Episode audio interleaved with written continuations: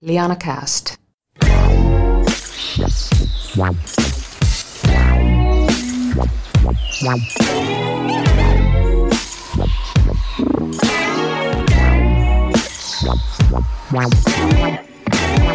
Oikein hyvää aamua, iltapäivää, iltaa, aamuyötä, mikä ikinä onkaan kellonaika, kun tätä kuuntelet. Ja tervetuloa vielä kerran vuonna 2020 Lianakästin kyytiin.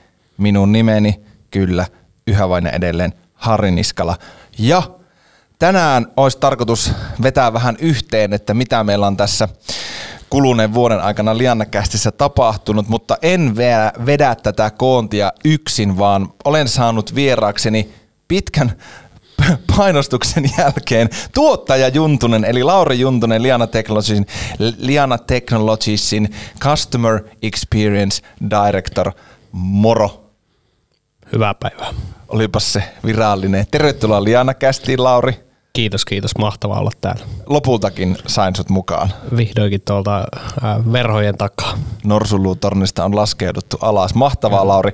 Hei, tänään tosiaan tarkoitus sun kanssa vetää yhteen Lianakästin mennyttä vuotta. Me ollaan haettu viisi meidän mielestä semmoista kiinnostavaa ja hyödyllistä nostoa meidän kaikista vieraista, ketä meillä on käynyt. Mutta jos Lauri mennään Lianakästin syntyyn, ensimmäinen jakso tuli keväällä 2020 ulos. Miksi me haluttiin Lianalle omaa podcast? No joo, to, tosi hyvä kysymys ja tota, ää, oikeastaan niinku siellä tausta, taustatekijöinä se, että nähtiin, nähtiin tarve tällaiselle nimenomaan markkinointia, viestintäteknologioita, henkilöitä, tarinoita sieltä takaa niinku Framille – nostava oma podcasti, että oltiin, oltiin Lianalla jo oikeastaan sanotaan 2019 vuoden alusta asti niin aktiivisemmin noihin webinaareihin ja erilaisiin online-muotoisiin käyttökoulutuksiin sitten panostettu. Ja tota, no tuo 2020 vuoden, vuoden tuota sitten tuoma tuota onlineen siirtyminen sitten, niin ää, oikeastaan vauhditti sitten vielä sitä, että haluttiin, haluttiin saada sitten porukalle myös sellaista ihan kuunneltavaa, kuunneltavaa materiaalia, että aina ei välttämättä vaikka tallenteetkin myös webinaareista ja ää, käyttökoulutuksista tietenkin sitten aina osallistujille lähtee, niin on tässä podcastissa vaan oma fiiliksensä ja itse ollut pitkän linjan äänikirjojen ja podcastien kuuntelija, niin tuota, haluttiin sitten ö, tuoda, tuoda ja tosiaan nostaa esille näitä erinomaisia markkinoinnin ja viestinnän onnistumisia ja myös epäonnistumisia ja henkilöitä sieltä takaa. Me ollaan tosiaan tänään viisi hyvää nostoa sun ja mun mielestä otettu tähän viimeiseen jaksoon tälle vuodelle. Niin mitä sä yleisesti sanoisit näistä, mitä ollaan lähetty nostaa, että millä, millä kulmalla me lähdettiin näitä seulomaan? No joo, siellähän on tosiaan pitkä liuta, yli 20 jaksoa tänä vuonna päästy, päästy tuottamaan ja jokainen, jokaisesta löytyy erittäin paljon hienoja, hienoja otoksia, mitä oltaisiin voitu ottaa, että oli niinku tiukka, tiukka valinta löytää, löytää viisi vain tähän, mutta kun itsensäkin tuntee, niin tässä tuota innostuu, innostuu niin kovasti jaarittelee, niin meillä on puolentoista tunnin podcast-jakso kohta, kohta kasassa, mutta tuota, oikeastaan niin semmoisena kantavana teemana siellä oli tällaisia hyviä, hyviä nostoja, sanotaan vaikkapa kriisiviestintään tai yleisesti niin kuin digimarkkinoinnin, digiviestinnän teknologioihin, viestinnän ja markkinoinnin mitattavuuteen liittyviä asioita.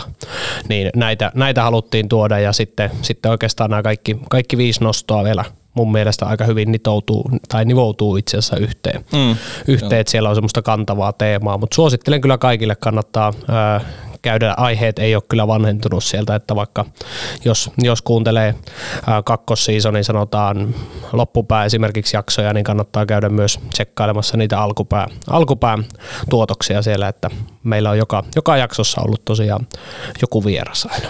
Kyllä, ja tota, sen vielä ehkä sanon, että kun tässä nyt tulee viisi tämmöistä hyvää nostoa, että jos tämä nyt on vaikka sulla eka kerta, kun kuuntelet Liana kästi, niin tästä saa aika hyvän semmoisen käsityksen vähän, että minkä tyyppistä tuo keskustelu on ollut ja minkälaista minkälaisia vieraita on käynyt ja vähän siitä, niin kuin, että mistä kulmasta asioita ja millä tavalla niitä käydään läpi.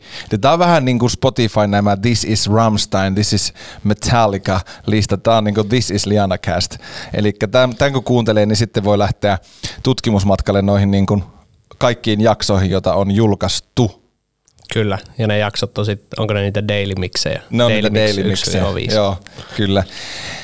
Mutta en tiedä, ehkä pitemmittä puhetta voitaisiin lähteä katsoa, että mitä meillä on, on tuolla nostettavana ja mennään ensimmäiseen nostoon ja näihin nostoihin ylipäätään niin perinteiseen tapaan Jinkun kautta. Ei siinä tosiaan pitemmittä puhetta, niin lähdetään näin, sukeltamaan näihin meidän nostoihin läpi ja ensimmäiseksi ollaan otettu tuolta viime keväältä toukokuun 11. päivältä. Meillä oli vieraana jaksossa numero viisi kriisiviestinnän kouluttaja Katleena Kortesuo ja hänen kanssaan käytiin vähän yleisesti läpi noita vinkkejä kriisiviestintään, puhuttiin vähän someetiketistä ja vinkkeistä niin kuin esiintymisjännitykseen ja lähinnä, ja sitten yksi iso teema, mistä puhuttiin, niin oli se, että kun yritykseen tai organisaation tulee kriisi, että miten niitä tavallaan myrskyjä oppisi sietämään ja miten niihin reagoidaan ja minkälaisiin kohuihin yleensä kannattaa varautua, niin tässä on meidän mielestä Katlinalta aika hyvä hyvä vastaus ja hyvää kommenttia siihen, kun kysyin häneltä tosiaan, että, että kun joskus rohkeasta ja aidosta viestinnästä voi tulla se myrsky, niin miten tosiaan yritys voisi niin sanotusti kovettaa nahkansa, että aina jos tulee joku eriävä mielipide, niin ei hetkauta sitten sitä vesilasia, niin lähdetään Lauri kuuntelemaan, että mitä Katleena meille tähän vastasi. Se kovettaa nahkaa resilienssiä, mitä useamman myllyn läpi ihminen menee. Eli mitä useamman kohun ja kriisin ja minkä tahansa käy läpi elämässään, siis sehän voi olla, se kriisi voi olla taloudellinen, ihmissuhteisiin liittyvä viestintäkriisi, mainekriisi, uskottavuus, whatever, niin mitä useamman kriisin käy läpi, niin siitä enemmän persaus kestää merivettä ja osaa suhteuttaa. Että mm. ei tämä tapa, tällaista ollut ennenkin. Ja tyypillisesti hän ää, kaikkein hermostuneimpia ovat ää, viestintäyksiköiden ihmiset ja nuoret työntekijät, joilla ei, nuorilla työntekijöillä ei välttämättä kokemusta, siis kun se on oma elämän kokemus, mikä antaa sitten sen varmuuden, että tästäkin selvitään. Ja sitten viestintäyksiköissä ikään kuin työn kuvana on huolehtia ja olla huolestunut maineesta. Ja varsin usein on käynyt niin suomalaisessakin organisaatioelämässä, että sitten kun on joku mainekriisi meneillään, niin joku tulee ja rökittää sitä viestintäyksikköä, että minkä halvatun takia olette tällaisen päästä ulos ja miten tämä on mahdollista. Ja ikään kuin viestintäihmiset ovat oppineet olemaan semmoisia pikkusen hermostuneita ja etukäteen ennakoivia, mikä tästä voi tulla, tästä voi tulla, tätä voi, tässä kyllä joku suuttuu, tämä on kyllä vähän, tämä on paha. Ja, ja toisaalta se on tosi tärkeää, se on siis se on meidän tehtävä, viestintäihmisten tehtävä on ennakoida ne mahdolliset kriisit. Mutta ikään kuin monesti riittää, jos vaan varoittaa siitä kriisistä ja antaa silti sen tulla. Se, että meillä on näkyvissä jokin kriisi, jos me tehdään asia A ja ihmiset suuttuu siitä ja asiakkaat suuttuu siitä, se silti voi olla, että me joudutaan tekemään se. Eli mun mielestä viestintäyksikön tehtävänä on tukea johtoa siinä, että joo, tästä tulee meteli, mutta me hoidetaan se näin ja näin ja näin, koska tämä on pakko tehdä. Siis esimerkkinä vaikkapa sähköyhtiön hinnankorotukset. Mm. Niin jos me pelätään sitä, että kauheita ne suuttuu, kauheita tulee kohu, niin sitten sen jälkeen, jos me ei yhtään nosta hintoja, niin sitten aika nopeasti talous on kuralla ja sitten se on niinku konkurssin paikka sit pahimmillaan tai firma pistetään palasiksi ja myydään. Että mun mielestä tämä taito puuttuu aika usein viestintäyksiköiltä. Johdon rohkaiseminen kes, kestämään tulemaa, tulevaa kohua. Niin se taito pitäisi olla. Mutta sitten muutenkin toi, että kuinka kovettaa nahan, niin sekin, että meidän pitäisi pystyä etukäteen sanomaan meidän henkilöstölle esimerkiksi, että nyt, nyt on tulossa hinnankorotuksia ja tämä tarkoittaa tällaista ja tällaista painetta asiakaspalveluun. Me vastataan siihen näin ja näin, meillä on tässä pohjat, soittakaa viestintä, jos kaipaatte apua, voidaan pitää yhteinen juttuhetki, että sitten kun ne kärttyiset ihmiset soittaa, niin näin me niille vastataan. Että myös annetaan sitä tukea sitten koko organisaatiossa, eikä pelkästään johdolle mm. sen suhteen, miten me kestetään tämä negatiivinen palaute. Pakko kyllä sanoa, että heti jaksossa numero viisi sain Katleena Kortessuon vieraaksi, niin on kyllä huikea tyyppi ja paljon terveisiä, jos kuuntelee. Kannattaa kyllä ehdottomasti käydä tuokin jakso kuuntelemassa ja ihan huikea tyyppi. Ja meillä oli kyllä hauska tunteroinen Katleenan kanssa, vaikka paljon asiaa puhuttiin toki. Ja mä kyllä tunnistan ton ilmiön, mitä Katlena varsinkin tuossa alussa sanoi, että, että yleensä viestintäyksikkö on se, joka on vähän koko ajan niin semmoinen perusasetus on olla vähän huolissaan. Kyllä. Tunnistatko sä ton ilmiön myös?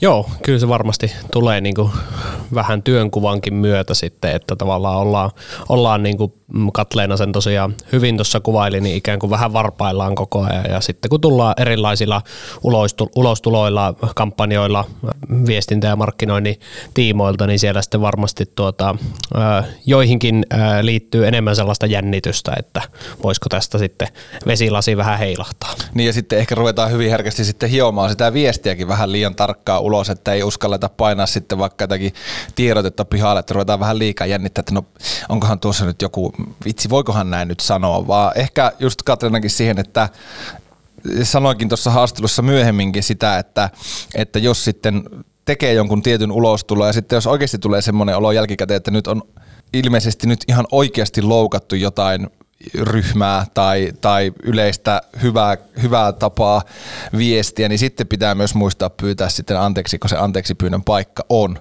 Mutta ei lähetä siitä, että no nyt me laitetaan tämä, niin me varmaan joudutaan pyytelemään anteeksi sekin tuossa kommentissa tuli esille ja haastattelussa, että tällainen osaava viestintätiimi pystyy kuitenkin usein ennakoimaan, että mistä se kriisi voisi mahdollisesti nousta, että sieltä sitten osataan vaikka vähän porukalle ilmoittaa, että nyt vähän kypärää päähän, että tuota tästä, tästä voi tulla jonkin verran myös eriäviä mielipiteitä. Hyvä esimerkki oli vaikka sähköyhtiöiden hinnankorotukset. Mm. Se on tehtävä, mutta se, että miten se tavallaan tehdään ja seisotaanko se asian takana, niin tuota, se ei, ei siellä arjessa olekaan aina niin helppoa, niin tällainen hyvä kriisiviestinnän suunnitelma nousee tärkeään rooliin, että se on niinku tavallaan myös, myös esimerkiksi sosiaalisen median käyttäytymistä koskeva ohjeistus on sitten niinku läpi organisaation sinne ö, istutettu ja ö, se löytyy jostain, kun se tilanne tulee. Näitä, näitä joskus voidaan ennakoida ja joskus ne tulee yllättäen, mutta ehkä tässä viitaten sellaiseen, joka voitaisiin ennakoida.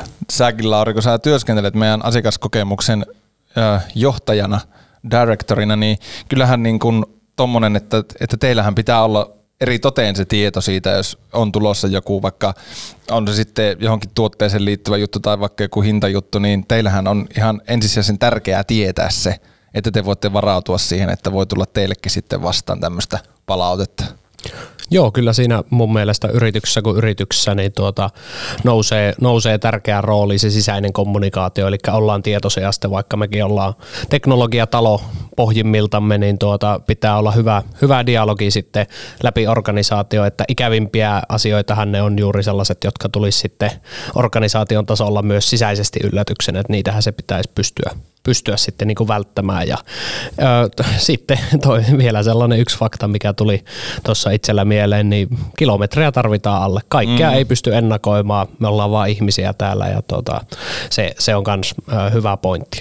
Niin ja ehkä just tuosta kilometreistä vielä se, että ja siihen ennakoitinkin viitaten, että kun niitä kilometrejä on tullut lisää, niin sitten myös kasvaa se hansi siitä, että mistä nyt mahdollisesti voisi tulla kohu tai negatiivista palautetta, että niiden kilometrien myötä myös se perspektiivi laajenee ja pystyy taas sitten paremmin ennakoimaan myös ja varoittamaan muita yksikköjä, että niin kuin, niin kuin Katlenakin sanoi, että, että persaus kestää mitä enemmän on kriisejäkin käyty läpi, mutta sitten tosiaan se, että kilometrit auttaa myös sitten siihen ennakointiin ja jos on vaikka ollut joku samantyyppinen asia vaikka vuosi sitten ja on nähty mitä siitä on seurattu, niin sitten pystytään vähän suhtautumaan, että eihän tämä nyt välttämättä niin pahaa palautetta tukkaa antaa mitä pelättiin ja voi Kyllä. vaikka vähän muuttaakin sitä tapaa, että miten se asia viestitään.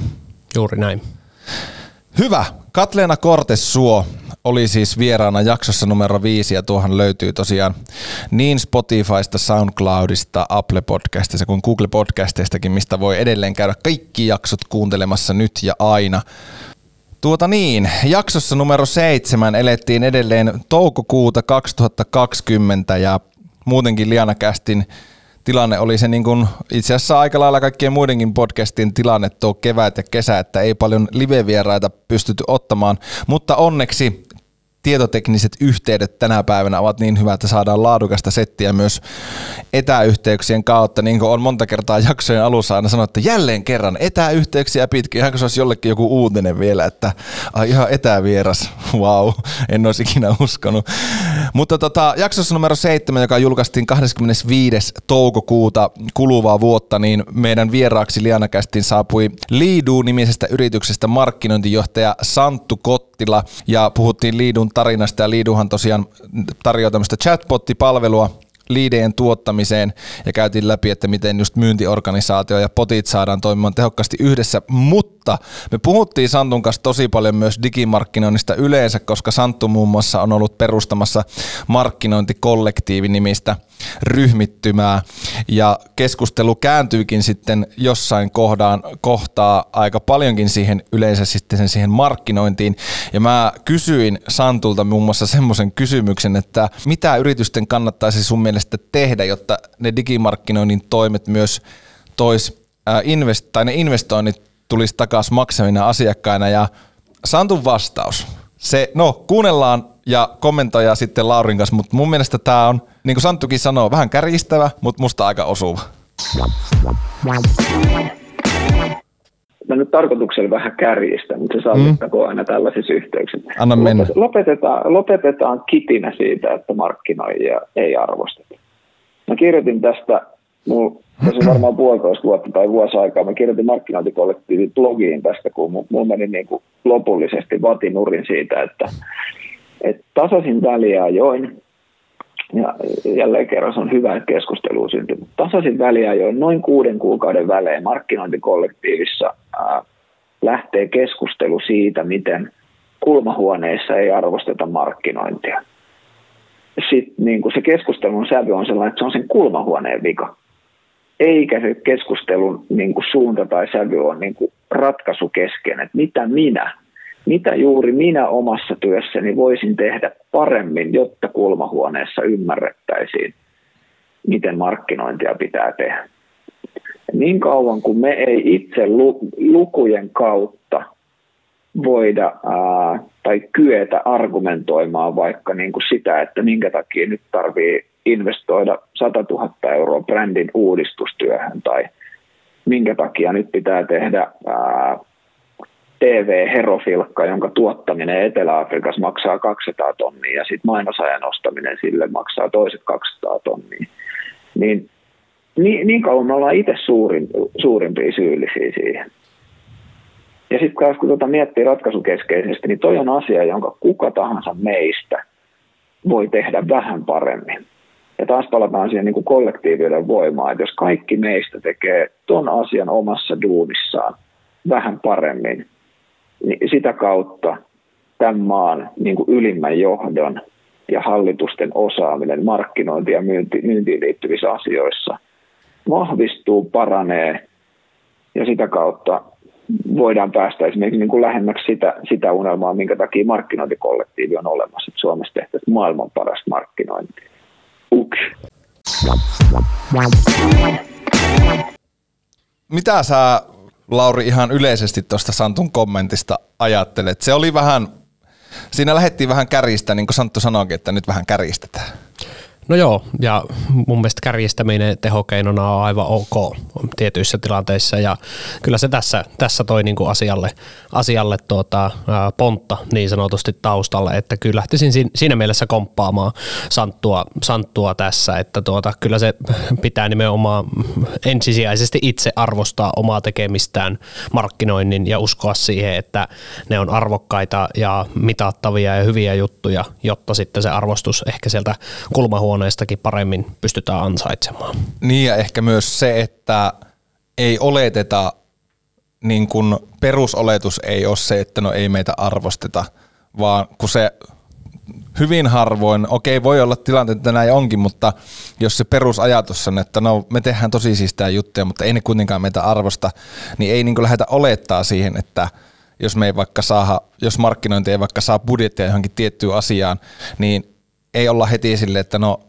ei meitäkään nyt arvosteta, kun me ei saa budjettia, vaan kun sitten niin kuin Santtukin sanoi, että kun on mitattuja tuloksia ja sitä kautta lähtee perustelleen, niin sitten viisas kulmahuoneista myös myöntää sitä budjettia, että hei, näyttää hyvältä idealta, selvästi on niin kuin potentiaalia tuoda niin kuin tuloksia, niin totta kai tähän löytyy budjettia. Mutta se, että jos ajatellaan, että no ei meidän kannata edes lähteä kysymään mitään, kun ei me kuitenkaan saa sieltä rahaa, niin sehän on sitten tosi... Äh, vaarallinenkin tai semmoinen vähän vääristynyt lähtötilanne. Niin, se on vähän lost cause vähän niin kuin jo alusta, alusta alkaa, että tuota, toisaalta kun mietitään sitten kulmahuoneen asia, asialistaa, niin siellä esimerkiksi sitten myynti nähdään tosi tärkeässä roolissa ja se on sellainen liiketoiminnan moottori, kuten me kaikki tiedetään. Se on totta kai ihan täysin totta, mutta tuntuu, että nyt sitten herran vuonna 2020 niistä liideistäkin taistellaan niin kuin entistä enemmän verkossa, joten mun, mun mielestä tavallaan ja näen itsekin näin, että markkinointi ja myynti on niin kuin ihan täysin yksi yhteen. Ja että tavallaan ilman hyvää markkinointia tästä meidän myynnin moottorista uupuu polttoaine kokonaan, että ei me sitten saada, saada siellä verkossakaan niitä liidejä ja sitten ei tule sitä myyntiä, että et niin kuin siinäkin mielessä se on niin kuin entistä, entistä enemmän totta joka päivä. Ja kyllähän tuo oli menossa jo ennen tätä pandemia-aikaakin siihen puhe, että markkinointi ja myynti pitäisi ajatella niin kuin yhtenä, yhtenä, enemmän niin yhtenä yksikkönä, vaikka ne onkin tekee omia juttuja, myynti myy, markkinointi tekee markkinointi, mutta se näiden kahden yksikön välinen vuoropuhelu, niin se on niin kuin, no tänä vuonna erityisesti niin kuin varmaan saanut lisää nostetta alleen, mutta kyllähän se on niin kuin varmasti tulevaisuudessa semmoinen asia, että markkinointi nähdään osana, vielä selkeämmin osana myyntiä se vuoropuhelu näiden kahden osaston välillä on semmoinen asia, minun mielestä ainakin, johon kannattaa kiinnittää varmasti tulevaisuudessa yhä enemmän ja tullaankin varmasti kiinnittämään myös täällä Suomessa huomiota, että tuolla maailmalla Jenkeissähän se nyt on varmaan jo aika itsestään selvääkin, mutta tota, myös meillä pikkuhiljaa täällä aletaan ymmärtää sen näiden kahden asian synergia.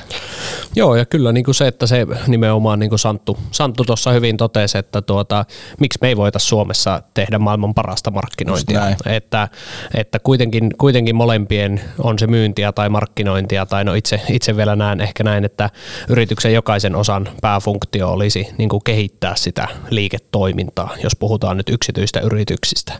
Niin se yhteinen päämäärä, driveri siellä taustalla, niin ehdottomasti kannattaa puhaltaa yhteen hiileen. Enkä kyllä usko, että myynti pärjäisi ilman markkinointia tai toisinpäin. Kaikki myy. Eikö ja se? kaikki markkinoi. Ja kaikki markkinoi, kyllä. Mutta overall Santtu Kottila jälleen kerran, niin kuin meidän kaikki vierat on ollut, ollut huikeita ja mielenkiintoisia, mutta kyllä jos Santtu kuuntelet, niin kiitos vielä ja palataan asia äärelle. Kyllä mä, kyllä mä näin sano. Ug. Ug. Lauri Juntunen, mikä on sun suosikki pizza täyte?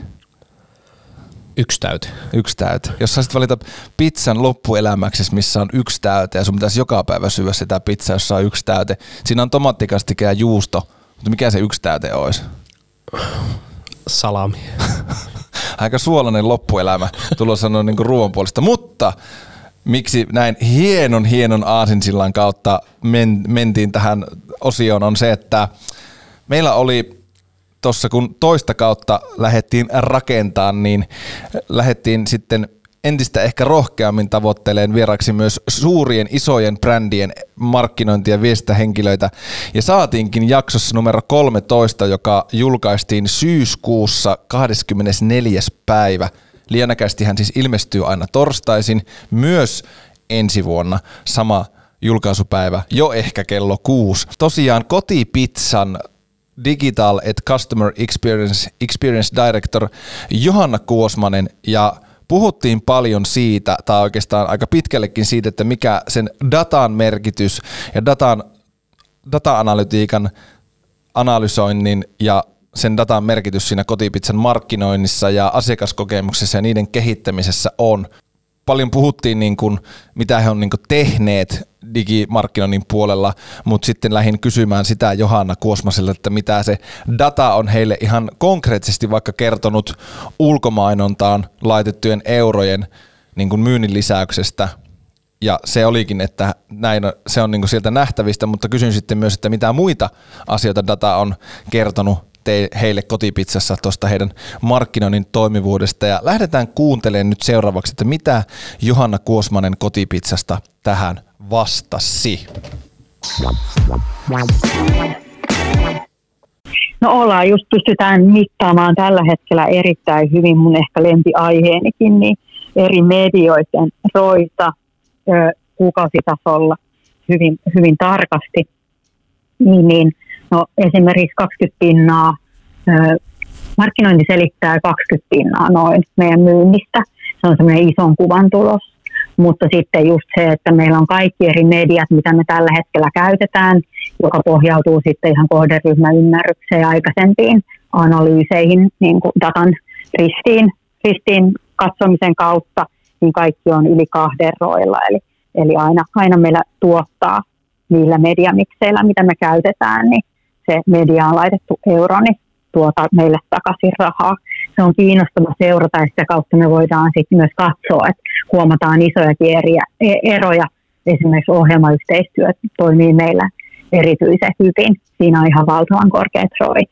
Mutta sitten samalla voidaan miettiä, että missä ne on sitten ne pienimmät roit, vaikka nekin on hyviä, niin mitä me voidaan siellä ehkä lähteä kokeilemaan tai testaamaan, jotta sitten saataisiin sitä roita isommaksi. Ja yksi ehkä, mikä minusta on aika mielenkiintoista, nythän ollaan eletty jo pitkään vähän tämmöisiä poikkeuksellisia aikoja, mutta, mutta esimerkiksi TV-spottimainonta oli sellainen, että ennen koronaa niin sen teho oli niin kuin jatkuvasti hieman laskussa ainakin niin kuin meidän kotipizzan näkökulmasta, että, että mitä, mitä me markkinoidaan. Niin nyt ollaan sitten nähty, että ehkä osa syynä on sitten sellainen, että ihmiset on viettänyt enemmän aikaa kotona ja TVn parissa, niin toi TV-spottimainonta on lähtenyt meillä toimimaan selkeästi paremmin kuin aikaisemmin ennen koronaa. Ja toinen on myös ehkä sitten toi radion tehokkuus, mikä on kasvanut tässä näin. Et siinäkin on kyse ehkä maailman muuttumisesta, ihmisten käyttäytymisen muutoksesta ja osa ehkä jää sitten,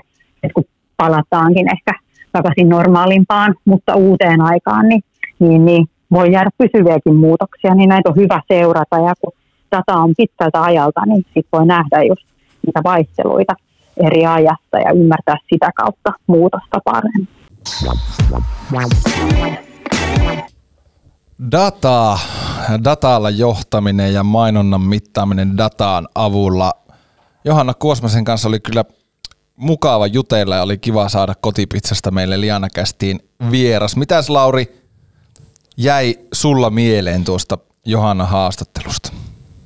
No joo, Johanna hyvin, hyvin vastaavalla, vastaavalla kentällä kotipizzassa toimii, eli asiakaskokemuksen parissa siellä ja oli, kuten, kuten tuota, muutkin meidän jaksot, niin erittäin mielenkiintoinen, mielenkiintoinen keskustelu seurata ja oikeastaan niin kuin tavallaan semmoisena yhtenä punaisena lankana musta hyvin äh, Johanna kiteytti tässä, että muutosta pystytään niin kuin paremmin ymmärtämään datan kautta. Ja varsinkin kun sitä dataa on vähän pidemmältä ajalta kerättynä, ettei tehdä sitten välttämättä lyhyen aikavälin datan pohjalta sitten hätiköityjä päätöksiä tai vääriä, vääriä johtopäätöksiä. Että, että jotenkin, jotenkin tavallaan se sykli on selkeästi, selkeästi nopeutunut, että, että tuota, sieltä voi paljastua tällaisia yllättäviäkin markkinoinnin kanavia, joissa se ROI onkin elänyt sieltä vuoden takaisesta. Että se, että todetaan, todetaan nyt, että no ei meidän kannata vaikkapa tuota TV-mainontaa tehdä, kun se vuosi sitten oli sen verran arvokasta ja se ei oikein meille takaisin sitten tuottanut, tuottanut tuota, in, tämä investointi, niin se tilanne voikin olla täysin eri nyt ja jos sitä pystytään reaaliajassakin vielä mittaamaan, niin voidaan oikeasti tehdä nopeitakin päätöksiä. Joo, ja itselle mikä nousi tuosta mieleen ja omiin korviin, kun on his, työhistoria tuolla radion mainonnan myynnin puolella myös, niin juurikin kun tämä uusi aika on, ja varsinkin tuo kevät pakot ihmiset suurissa määrin tuonne kotitoimistojen syövereihin ja sinne sitten on haettu jotain taustaääniä, kun ei olla siellä toimistolla ja on kuunneltu sitten ymmärrettävästi varmaan aika paljon radioa, niin se, että se radiomainonnan tehokkuus onkin yhtäkkiä ihan eri sfääreissä, että siinä voi sitten jotakin lounas, lounasaikaa jotakin spottia ajaa ja kas kummaa. No kyllähän se pizza tietenkin maistus tässä kohtaa. Että mielenkiintoista sillä, että ei ajatella, että vaikka joku radiomainonta, että no se just vähän niin kuin toi TV-mainonta, no se on joskus ollut tosi tehotonta meille, ei panosteta siihen, no ei radiomainonta, eikä kukaan enää kuuntele radio, mutta sitten yhtäkkiä maailmantilanne, koska tämä vuosi on jos joku näyttänyt sen vanhan kliseen toteen, että kun ihan kaikkea voi tapahtua. Kyllä. Maailma voi muuttua niin kuin vuorokaudessa ihan erinäköiseksi. Joo, ja ehkä niin kuin tavallaan tässäkin hyvä, hyvä nosto tuo radiomainonnan tehokkuus, ja tosiaan sulla, sulla siellä vielä itselläkin taustaa, niin tiedät, tiedät se, ja tämähän mahdollistaa sitten myös sanotaan TV-spottien radiomainonnan myynti ja markkinointihenkilöille myös uusia mahdollisuuksia, että kyllä se kannattaa nostaa se tavallaan ne luvut aina tämmöisen modernin markkinoinnin ja myynnin tueksi, että tavallaan myös, myös tiedetään mekin markkinointi- ja viestinnän teknologiayrityksenä, että eihän se aina ole täysin yksiselitteistä ja helppoa se eri markkinointikanavien tehon mittaaminen, mutta kyllä sitä silti kannattaa pyrkiä tekemään, että edes ohjaavat numerot joihinkin vaikka haastavampiin lähteisiin, niin on parempi kuin ei mitään. Liana Kästin tässä ensimmäisen vuoden aikana on muissakin jaksoissa puhuttu niin kuin datan merkityksestä ja eri asioiden johtamisessa datalla, vaikka just verkkokaupan kehityksen johtaminen datalla, niin kyllähän toi data tulee, sen merkitys tulee kasvamaan – ja sitten just se, että sitä opitaan yhä paremmin ja paremmin tulkitsemaan ja tekemään niitä päätöksiä sen pohjalla. Ja, ja vielä sekin, että varsinkin nyt tämmöisen ajan jälkeen, niin kyllähän se sitten kertoo, kun maailma taas hiljalleen normalisoituu, niin sitten nähdään myös niitä eroja, että miten ihmiset vaikka käyttäytyy poikkeusaikana versus niin sanottu normaali aika miten Johannakin sitten puhui tästä paluusta pikkuhiljaa. No, pidetään sormet ristissä ehkä, ehkä tuossa 2021 vuoden aikana pikkuhiljaa palataan sitten kohti tätä uutta normaalia, että sitten miten, miten sieltä tuota esimerkiksi vaikkapa sanotaan nyt se TV-mainonnan tehokkuus säilyy, mutta mitään muuta keinoahan meillä ei siitä olisi varmentua kuin mitata sitä markkinointia ja saada sitä dataa siitä, että tuota, totta kai ton kaiken datan keskelle on myös helppo hukkua, että toisaalta sitä dataa ei välttämättä tarvitse tuottaa valtavan paljon, kunhan sen datan pohjalta pystyttäisiin sitten vaikka sen hieman vähäisemmänkin ää, datan pohjalta pystyttäisiin tekemään sitten niitä oikeita päätöksiä. Että sehän se olisi tärkeää, että se ohjaa ja kehittyy se tekeminen, että valmistahan tästä ei ikinä tule. Tiedätkö, mihin ei tarvittu dataa kertomaan asioita tuossa jaksossa? Kun tuota, tuota teki, niin mulla rupesi ihan hirveästi tekemään meille pizzaa koko ajan. Sen mä voin vaan sanoa. Näin ollaan edetty jo sitten neljänteen nostoon tässä meidän suuressa This is Liana Cast jaksossa. Mä pääsen yli tuosta Daily Mix. Ja tota, tässä tämän vuoden syksyllä tarkemmin sanottuna 22.10. Julkaisussa, julkaistussa jaksossa, joka oli kaiken kaikkiaan Lianakästin historian jakso numero 16 ja kun me sitten mietittiin tosiaan näitä syksyn vieraita, niin me kyllä ehdottomasti oli yksi organisaatio, joka me haluttiin muiden muassa mukaan, verohallinto, koska heidän tekeminen tuolla somessa viimeisten vuosien aikana ei ollut niin sanotusti niin nerokasta ja monipuolista, että voisi jopa käyttää tämmöistä urheilutermiä kuin veret seisauttavaa tekemistä. Kyllä.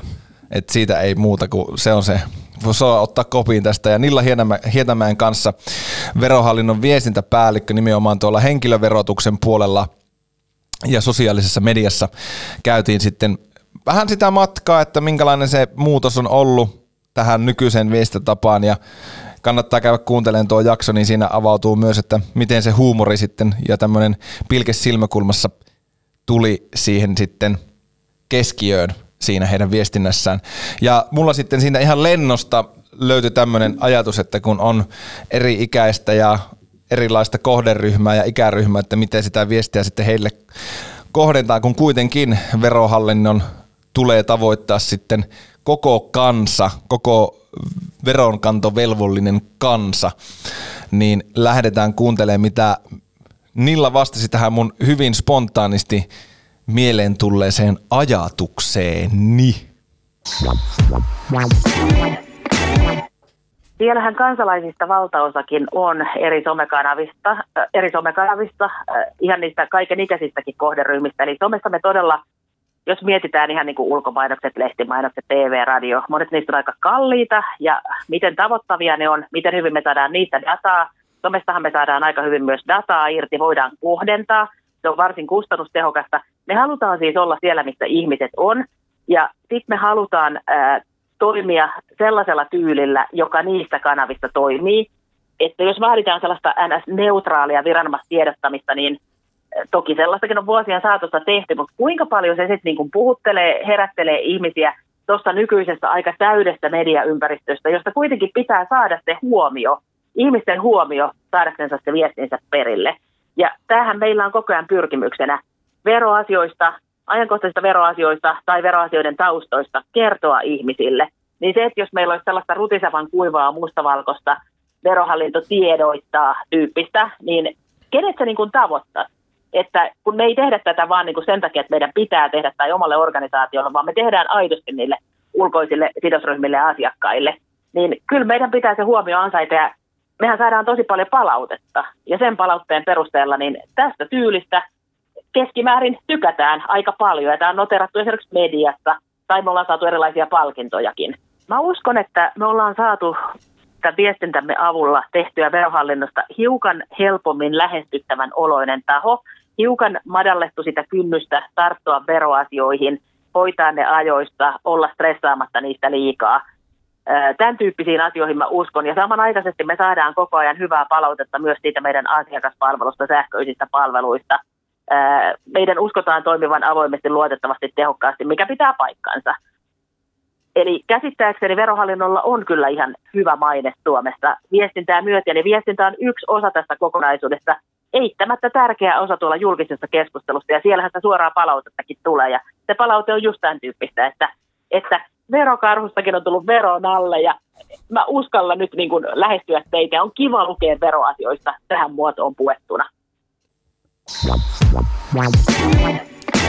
Sitä ei välttämättä ihan äkkiä ajattelisi, mutta itsellekin jotenkin valaistui tuossa haastattelun aikana, kun Nillan kanssa juttelin, että aivan, että vaikka veroasiat on niin kuin päivittäin meilläkin, myös sulla ja mulla Lauri läsnä, niin se, että jos se viestintä olisi semmoista tosi virallista, ja tiedätkö, tulisi vaikka joku kirje, a kirje kotiin, niin jos siinä ei jos ei tiedä, että saattaa olla vähän veropalautuksia kirjattu tuonne, niin sittenhän sen kyllä varmaan millään aukaisee.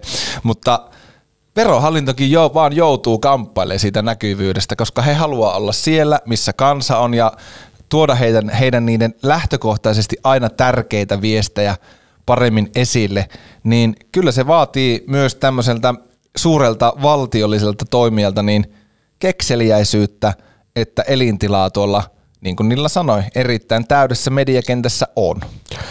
Joo, kyllä. Ja tota, pitää tähän alkuun sanoa tosiaan, että ollaan ollaan täällä Lianalla myös niin kovia, kovia verohallinnan viestinnän faneja, joten oli erittäin hienoa, hienoa saada Nilla vieraaksi. Suuret kiitokset vielä.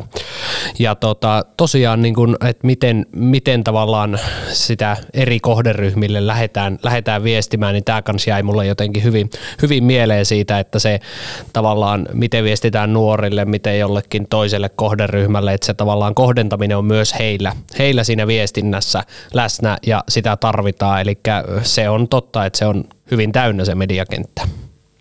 Näin on, ja kyllä mulla ainakin niin kun, kun miettii verohallinnon viestintää viime vuosina, niin kyllä se mulle on tullut ainakin jotenkin helpommin lähestyttäväksi se val, niin kuin organisaationa ja vähän sille, että hei, että ihmisiähän sielläkin vaan ollaan. Että ei se olekaan mikään iso paha. Kyllä. Miten tota, Nilla tuossa totesikin, että verokarhusta on tullut veron alle. Niin, kyllä. Että, että tota, ei muuta kuin sinne, sinne pinkkiin pörröiseen syliin, syliin vaan. Ja tota, jotenkin tavallaan, ehkä, ehkä se tavallaan kans, kans siitä punaisesta langasta kun puhutaan, niin jos jos se viestintä on onnistunutta, pitkäjänteistä ja hyvin, hyvin mietittyä, johdonmukaista, niin sillä pystytään oikeasti vaikuttamaan niin asennemaailmaan ja niiden asenteiden, muuttamaan niitä asenteitakin jopa. Mm, se on juuri näin. Mutta kiitokset omastakin puolesta Nilla Hietämäelle. Oli mukava juttu tuokio ja tota, itsekin kyllä verohallinnon viestinnän fani olen, kuten Lauri totesi, niin täällä Lianalla kaikki ollaan. Ja tämä oli oikeastaan semmoinen vieras, että aika moni oli sille, että no niin, nyt, nyt on. Ja kannattaa käydä oikeasti kuuntelemaan tuo jakso. Me puhutaan paljon näistä heidän case-esimerkkeistä, että mitä siellä on kaikkea ollut vuosien saatossa, niin kannattaa käydä kuuntelee ja jos verohallinnon esimerkiksi someviestintä ei ole sulle vielä tuttua, niin käyhän katsomassa, että mitä siellä on. Mennään Lauri Juntunen, tuottaja Juntunen, eli Lianakästin tuottaja ja kollega ja esimies ja tosiaan Customer Experience Director täällä meillä Lianalla, niin oletko valmis viimeiseen nostoon? Kyllä. Mä en näköjään ollut. Lianakästin 20. jaksoon, eli puhutaan juhlajaksosta, saatiin vieraaksi Outli Suomen kestävyysasiantuntija Liisa Kolehmainen sekä myös markkinoinnin koordinaattori Kaisa Pyhtilä. Ja puhuttiin paljon niin kuin Outlin markkinoinnin pyrkimyksistä ja tavoitteista ja niistä faktojen tarkastamisesta, kun jotain kampanjaa suunnitellaan.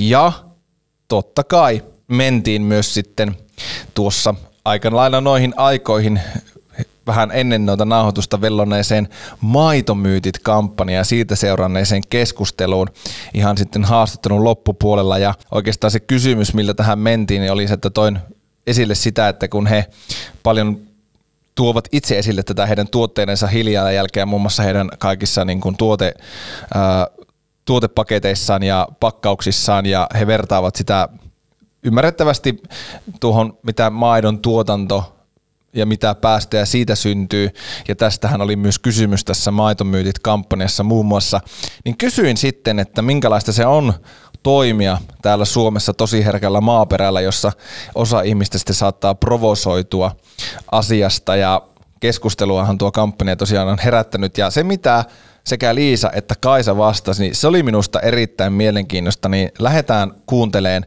mitä heillä oli tähän sanottavaa. Yeah. Siis eihän se tietenkään hyvältä tunnu, jos me ollaan mieliä pahoitettu, mutta se, että tästä on syntynyt keskustelu, niin tuntuu kyllä tosi hyvältä. Et se oli tämän kampanjan tärkeä ja suurin tavoite, että me synnytetään yhteiskunnan keskustelu näistä kysymyksistä ja siinä tämä kampanja mun mielestä onnistui tosi hienosti. Mm, me ollaan oltu ihan ensimmäisistä päivistä asti niin kuin tosi ilahtuneita siitä, että miten niin kuin oikeastaan rakentavaa ja myös niin kuin tietoon pohjautuvaa se keskustelu on ollut. Me ollaan saatu ihan valtavasti viestejä, meitä on ollut niin kuin lähestulkoon koko Suomi Suomi-tiimi niihin vastailemassa. Ja, ja niin kuin, että siellä on niin kuin tosi tärkeitä näkökulmia siihen, että miltä vaikka viljelyn, viljelytapojen muutos näyttäisi tai että mitä se tarkoittaisi isossa kuvassa, jos Suomessa siirryttäisiin kasvipohjaisempaan viljelyyn. Ja mehän niin kuin otetaan tosi mielellään myös kritiikki vastaan, koska se on aina mahdollisuus uudelleen arvioida sitä, että mitä tuli sanottua. Tai voi olla, että, että sieltä esimerkiksi olisi noussut jotain näkökulmia, mitä me ei oltu tultu ajatelleeksi, mutta meille tämä keskustelu on kyllä osoittanut niin kuin sen, että, että siinä kampanjassa ei faktavirheitä ole ja että me niin kuin seistään entistä enemmän sen kampanjan viestien takana. Miten Kaisa koki tämän? Mun mielestä Liisan vastaus ja ajatukset asiasta oli aika tyhjentäviä ja mulla on aika, aika sellaiset niin kuin samanlaiset ajatukset asiasta, että me tavallaan ehkä erotaan hieman niin kuin yrityksenä siinä, että me oikeasti niin kuin sanotaan tervetuloa kaikelle palautteelle. Oli se sitten negatiivista, positiivista, whatever. Tavallaan, että me halutaan sitä kritiikkiä, me halutaan, että meitä kyseenalaistetaan. Ja, ja silloin, kun se on se lähtökohta, niin sitten me pystytään niin kuin tekemään tämän tyylistä ää, viestintää ja markkinointia. Niinpä, ja sitten taas jos palaa siihen, mitä Kaisa sanoi tuossa alussa, että me koko ajan ajatellaan sitä pitkän aikavälin muutosta. Mm. Ja meille se, että että me kyseenalaistetaan normeja ja tuodaan näitä vaikeita aiheita keskusteluun, niin on, on se tapa, miten me uskotaan, että se pitkän aikavälin muutos tulee tapahtuu. Että jos me tuijotettaisiin tosi tarkasti vaikka niin kuin seuraavan kuukauden myyntilukuja, niin voi olla, että tällaisten kampanjoiden tekeminen tuntuisi paljon pelottavammalle tai jännittävämmälle, mutta kun meidän niin kuin katse saa olla tyynesti siellä, siellä pitkän pitkän ajan päässä ja siinä isossa yhteiskunnallisessa muutoksessa, niin tuo tosi paljon rauhaa tähän tekemiseen. Komppaan, mitä, mitä Liisa sanoi, ja tuohon itse asiassa ihan hyvä esimerkki, kun joku kommentoija oli, oli aika huolissaan siitä, että ollaanko me nyt päästy meidän myynnillisiin tavoitteisiin tällä kampanjalla. Ja sitten me, me niin tiimissä vähän naureskeltiin, että he, he, että, että mehän ollaan niin valmistuneet, valmistautuneet siihen, että, että meidän niin myynti jopa saattaa ottaa vähän hittiä. Ja tavallaan se ei niin pitkällä aikavälillä meitä ihan hirveästi kiinnosta, vaan nimenomaan se niin pitkän aikavälin muutos, mitä, mitä me saadaan niin aikaan. Outli Suomelta siis kestävyysasiantuntija Liisa Kolehmainen sekä markkinoinnin koordinaattori Kaisa Pyhtilä. Oli kyllä mukava hetki, mitä heidän kanssaan juteltiin. Erittäin hyvää keskustelua ja myös hyvin tärkeää tietoa, itselle paljon uutta tietoa niin kuin siitä heidän tavastaan toimia ja markkinoida ja minkälaisia kampanjoita he tekevät. Mutta mitä sanoo Lauri Juntunen, mitä sulla tuosta jaksosta niin kuin jäi erityisesti mieleen? No joo, hyvä, hyviä nostoja tuossa, mitä toitkin Harri esille, eli tuota, parhaimmillaan nämä jaksot tuottaisi aina sekä meille juontajasta alkaen ja tuottajasta alkaen, niin tietenkin vielä tärkeimpänä myös kuuntelijoille sellaisia aha-elämyksiä, että, että niin kuin jotenkin mun mielestä Liisan ja Kaisan, Kaisan tuota kommenteissa hyvin myös kiteytyy tämä meidän ensimmäinen nosto Katleenalta, joka liittyy nimenomaan tähän nahkan kovettamiseen, että tässäkin Outlilla voitaisiin helposti maitomyytit-kampanjan herättämään keskusteluun ja joku voisi sanoa vaikka, että, että siellä lasissa vähän myrskyää, niin lähteä mukaan ja lähteä puolustelemaan sitä hyvin tiukasti, e, jopa ikään kuin panikoida. Mutta toisaalta siellä ollaan hyvin, hyvin tuota, suunniteltu se kriisiviestinnän tai viestinnän strategia on selkeästi hanskassa siinä mielessä, että tällaisiin kriittisiinkin kommentteihin niin suhtaudutaan ikään kuin positiivisesti, joka on ehkä, ehkä vähän monelle varmasti yllättävää. Joo, ja se mikä mulla tuli tuossa koko haastattelusta mieleen, että he ovat selvästi hyvin sinut Outlilla sen asian kanssa, että miten he käsittelee asiat, että jos tulee, he tietää jo lähtiessään, että okei, tästä tulee todennäköisesti sanomista ja herättää keskustelua puolesta ja vastaan, mutta meillä on hei faktat kunnossa. Me voidaan aina perustella meidän kampanjoita faktoilla ja jos joku tulee esittää, että hei ei pidä paikkaa, niin sitten no itse asiassa tässä on nyt, että pitää, niin he ovat, he ovat selvästi niin kuin Kaisasta ja Liisasta huokuus, että he on tosi varmoja siitä heidän asiastaan, että me toimitaan näin ja tykkäät, jos tykkäät ja jos et tykkää, niin sekin on meille ok. Joo ja toisaalta sitten miten siellä nostettiin myös niin ne kriittiset kommentit ja sitten jos siellä tavallaan kävisikin näin, että totta kai kun lähdetään tekemään tämän tyyppistä tai usein no lähdetään tekemään minkä näköistä viestintää tai markkinointia tahansa, niin kyllähän sen niin totuuspohjasta pitäisi olla ja faktat pitäisi olla tarkistettu. Se on semmoinen niin perusolettamus hyvässä markkinoinnissa ja viestinnässä. Mutta voihan se olla, että sieltä sitten äh, opitaan jotain uuttakin, eli ei olla sitten myöskään ei huokunut ollenkaan sellainen niin sanottu epäterve itsevarmuus näistä Juu, vastauksista. eikä ylimielisyys. Niin. Että he on just sille, että jos siellä sitten joku fakta, joku esittää paremman tiedon jostakin, että no ootteko vaikka huomioinut tämän, tämän ja tämän tutkimuksen, niin jos heillä on jäänyt se huomaamatta, niin he myöntää sen. Kyllä. Että ja koitettiin kyllä tsekata kaikki, mutta hei, mahtavaa, että lähetit tämän meille. Että kiitos. Joo, ja kun asioita pystyy tarkastelemaan niin monesta, monesta suunnasta ja eri, erilaiset maitolasit silmillä, että tuota, tavallaan kuitenkin itse uskon myös siihen, mistä tuossa aikaisemminkin, aikaisemminkin Nilla nosti esille ja puhui, eli tämmöinen niin kuin, jotta semmoinen pitempi aikavälin muutos ja semmoinen asennemuutos saadaan tehtyä, niin se usein vaatii sellaisen joidenkin vallitsevien normien kyseenalaistamista. Ja muutos voi olla myös joskus vähän kivuliasta ja epämiellyttävää. Mm. Ja itse nostan siis tosi isosti hattua sille, mitä Outli tekee ja toimii näin, koska heillä on niin kuin, niin kuin Liisa Kolehmanen tuossa haastattelun aikana sanoi, että se muutoksen aikaansaamisen tavoittelu niin kuin sekä suomalaisessa että myös laajemmin globaalissa kult- ruokakulttuurissa on se, että siirryttäisiin enemmän kasvipohjaiseen ravintoon. Niin kuin se on heillä niin syvällä siellä heidän DNAssa, niin kuin Liisa haastattelussa sanoi, niin se, että he niin kuin oikeasti toimii sen niin kuin tavallaan sillä valtuutuksella heidän kampanjoissaan välittämättä siitä, että jos tämä nyt ottaa vähän hittiä myynnillisesti, että hei niin kuin, niin kuin he moneen kertaan tuossa haastattelukin sanovat, että kun se ei ole heille se prioriteetti se, että jos tämä nyt ottaa meille myynnistä hittiä, niin se ei haittaa mitään, että meidän tavoitteet on jossakin ihan muualla kuin vaan tuplata meidän tämän vuoden myynti. Joo, ja tässäkin tavallaan sitten joku ehkä miettii, että no, onkohan ne Lauri ja Harri nyt siellä heittämässä se aikaisemman datakeskustelun romukoppaa, että nyt data näyttää jotain muuta, että nyt pitäisikin äkkiä, äkkiä tuota, kääntää paati suunta, suunta täysin vastakkaiseen, mutta toisaalta tässäkin se pitkäjänteisyys, eli uskotaan mm. myös siihen, että vaikka se myynti hetkellisesti ottaisi kyseisen kampanjan takia hittiä, niin se isossa kuvassa luotetaan ja halutaan uskoa siihen visioon, niin kyllä se välittyy myös kuluttajalle. Kyllä. Ja mietipä Lauri, minkälaista mainonta olisikin, jos useammat ajattelis vaikka tälleen, että et, et, et heillä on tavoitteet jossakin muualla kuin tämän hetken myynnissä ja haluttaisiin herättää keskustelua ja haastaa tämmöisiä isoja instituutan, institutionaalisia, onpa vaikea sana, institutionaalisia asioita, kuten vaikka nyt tässä tapauksessa suomalainen maito, niin mietipä mitä kaikkea me nähtäisi, jos muutkin uskaltaisi edes välillä – ajatella vähän vaikka omien arvojen kautta jotain markkinointia. Joo, ja tietenkin äh, kyllähän Eihän tuolta niin, löytyy. Edes, niin kyllähän se tuolta löytyy. Löytyy, kyllä. löytyy, mutta ihan totta, totta se, että mennään ehkä sellaisesta kvartaaliajattelusta vähän pidempi, mm. pidempi katseiseen ö, tekemiseen, niin kyllä sillä suuri, suuri arvo olisi ja tuota, hieno, hieno ajatus heittää ilmoille tuollainen. Että. Liana Cast, ajatusten heittelyä vuodesta 2020. Siinä olisi meidän viisi nostoa. Mitäs tota, tästä joulua kohden, Lauri, ja ensi vuonnahan rokki jatkuu ja mehän ei olla podcast-maailmasta mihinkään lähössä.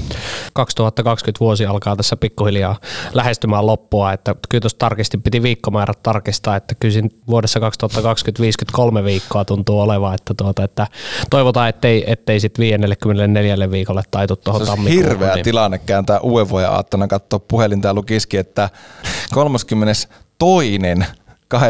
12. 2020. edes sanoppa muuta, että tuota, mielellään, mielellään tuota, tämä, vuosi, tämä vuosi paketoidaan Lianakästi osalta erinomainen, hieno ensimmäinen vuosi takana vielä tässä tuottajan roolissa suuret, suuret kiitokset meidän kaikille upeille vieraille. Te olette tehnyt, tehnyt Lianakästistä sen, mitä se on. Ja kuka tietää, mihin suuntaan tämä kehittyy, mutta, mutta ensi vuonnakin takuu varmasti kiinnostavia vieraita tulossa mukaan. Myös mietitään, että mitä muuta Lianakästä voisi olla, mihin suuntaan me tätä ohjelmaa viedään. En tiedä sitä vielä itsekään, mutta sen tiedän, että kovia vieraita on tulossa heti alkuvuodesta 2021 omastakin puolesta. Ensinnäkin kiitos vieraille.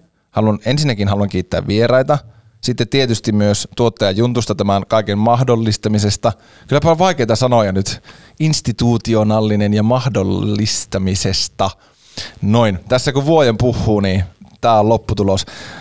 Pitäisikö meidän päästä täältä kellarista pois? ehkä pikkuhiljaa. Se, mitä mä haluan eniten ehkä kuitenkin kiittää, on se, että tuolla on ihan posketon määrä podcasteja sekä Suomessa ja sitten varsinkin ulkomailla SaaS-podcasteja, markkinointipodcasteja ja kaikkia muita podcasteja, niin se, että meitä on kuunneltu ja ihmiset on lainanneet meille, meidän podcastille korvia, niin siitä ihan älyttömän suuret kiitokset.